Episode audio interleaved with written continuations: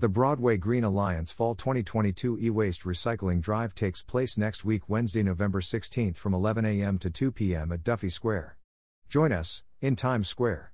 On Wednesday, November 16th from 11 a.m. to 2 p.m. for our semi annual electronic waste recycling drive. This drive helps keep thousands of pounds of materials out of the waste stream.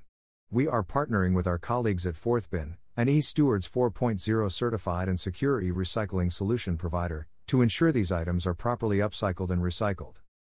For shows, theaters, and industry members, the first hamper of e waste is free with a suggested cost of $0.50 pound after that for larger quantities. Members of the public and fans are also welcome to participate up to 100 pounds.